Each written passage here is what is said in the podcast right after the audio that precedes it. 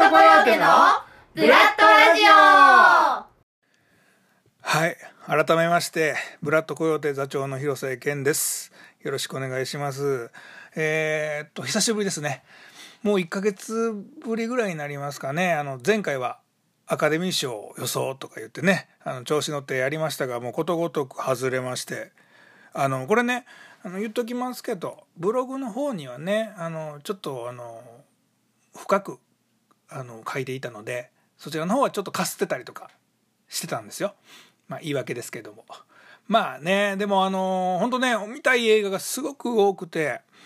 本当にちょっと楽しみにしてたんですけども今ねその映画館にしても本当にこうねコロナの影響でやっぱ行きにくいっていうのがありますよね。えー、気にしなきゃいいじゃないかっていうような声もありますけどもねやっぱりその辺もちょっとね自粛してる面はちょっとありますよね。であの僕演技講師とかやってたりするんですけれども教えに行ってるところのその学校もね卒業式とかが中止になりましてまあ中止というか一応ね小さく本当にその部の子が集まったりとかしての卒業式っていうのはまああったんですけどねなのでその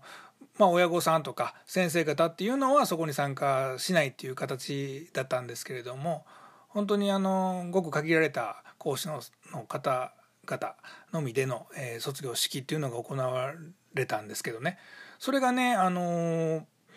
YouTube の方で配信をされたりとかして逆にね、えー、大きな卒業式に行って小さい生徒たちを見るよりはなんかちゃんとみんなの表情が見れて逆に良かったんじゃないかななんて思ってたりします。でやっぱりねこういうような状況になって本当に楽しみにしてた生徒もいたでしょうし他もねいろんな式典にこう参加するしようとしてた人たちが、えー、中止を余儀なくされてるっていうような、まあ、状況じゃないですか。で生徒たちの中にもやっぱりあの外れ年だみたいな声も聞いたりします。でもねこれ外れと取るのか当たりと取るのか本当もう考え方次第やと思うんですね。やっぱりあの確かにね普通にあの大きく卒業式やりたかったなって気持ちもわからんでもないんですけどね。でも逆に記憶に残る卒業式にはなったんじゃないかなとか思ったりとかやっぱりその実際社会に出ていったらねそれこそ本当に思い通りにいかないことの方が多いわけでねその思い通りにいかないことをいかにねプラスに考えてやっていくかっていうのが本当に今後の人生にとってのもう課題だと僕は思うんですね。なので僕自身は演技講師として学校に教えに行ってますけれどもやっぱり1年2年を通してね演技っていうものを全部教えることなんてできないしましてそのやっぱ演技っていうのは感性のものなのでねあの本当にあの算数とかっていうわけじゃないのでねあのいかにね役者としてやっていくかっていうようなその考え方っていう部分を僕は教えてるつもりでおりますのでだからねあのこういうようなマイナスの状況でもいかにね楽しめるかっていうのを今後もやっていってもらいたいななんて思いますよね。でもあれですよねコロナっていつまで続くんですかね本当にあの悶々としますよね。まあね本当にまだ僕ぐらいのね位置にいる人間はあれかもしれないですけどもう本当会社がねもう、えー、倒産危機とか実際倒産になってる会社もあったりとかしますし本当に、えー、大変な世の中に今なってるなって思います。でねさっきの話から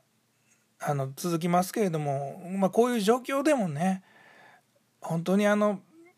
確かに大変なんですけど大変な中でいかにこれをプラスに取るかっていうのはやっぱり人間に課せられたものだと思うんですね。であのマスクっていうのもこれ全然入ってこないじゃないですか。あのねティッシュとかまでも手に入らないというような状況があったりとかしましたけど、まあ、最近ねようやくティッシュとかは普通に買えたりはしますけれどもマスクに至っては本当になかなか手に入らないっていうような、えー、状況やったりします。でこれマスクってねなんか聞いたら,、まあ、ほぼ中国製でね、えー、中国であの製造されてるものがすごく多かったようなんです。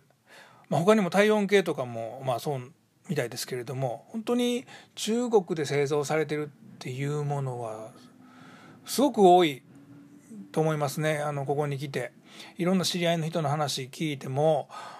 やっぱりカバンを作るにしても部品がね中国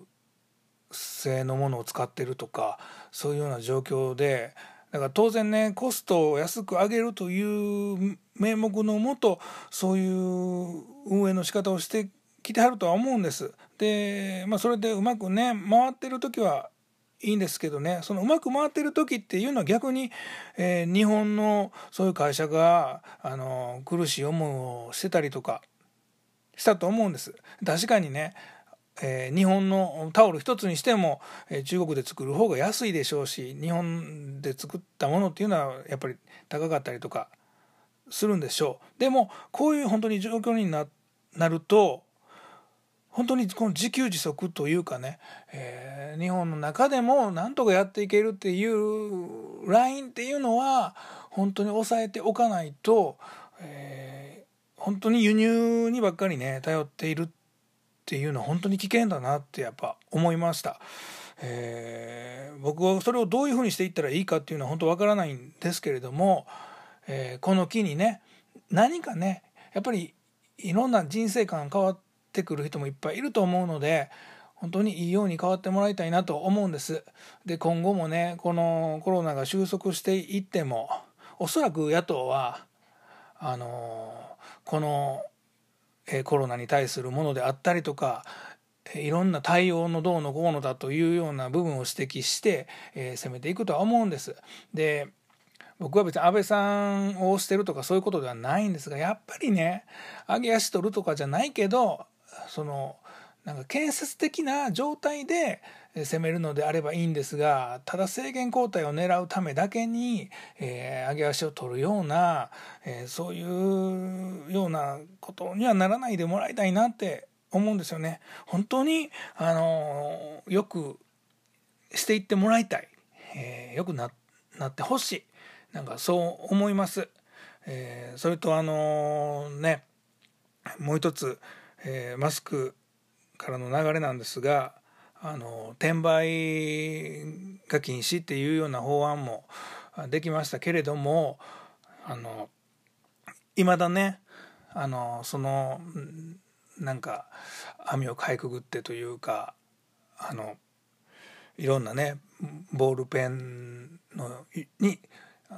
つけるとかねいろんなその技を使ってまだ転売をしているっていう人も見受けられます。でねあの僕ちょっと思うんですねその当然転売っていうのは他にもいろいろあります。言ったらブックオフとかだって転売になるやろうしいろんな、え転売っていうのはあると思うんですけど、えー、本当に、えマスクがなくて困ってる、え福祉施設の方々であるとか病院関係の方とかいろんな人もいますだからねなんか別に買ったものをねただで配れとまでは言わないですけれども、えー、ね、できたらそのその部分はなんか利益を思い求めて、えー、高値で売るっていうのは本当にどうなのかなって思うんですよね。えっ、と正直なとこ言いますとムカつきますなんかね実際じゃあその利益が生まれたからあなたはどうなんだっていうような気にもなります、えー、うんなんか本当にねなんかこういう時やからこそ、えー、みんな助け合ってやっていけるような世の中になればいいなって思うんですよね。まあこんなこと言ったらね綺麗事やとか言われるかもしれないんですけど綺麗事でいいじゃないですか俺はなんかそう思うしなんかねせっかく日本に生まれて、え、日本人でいるわけですからこのコロナを機にね、えー、いい形になっていってもらいたいなと思います。まあ、そんな感じでね、えー、ちょっとね真面目に語りましたけれどもまあこういう番組やと思っているのでね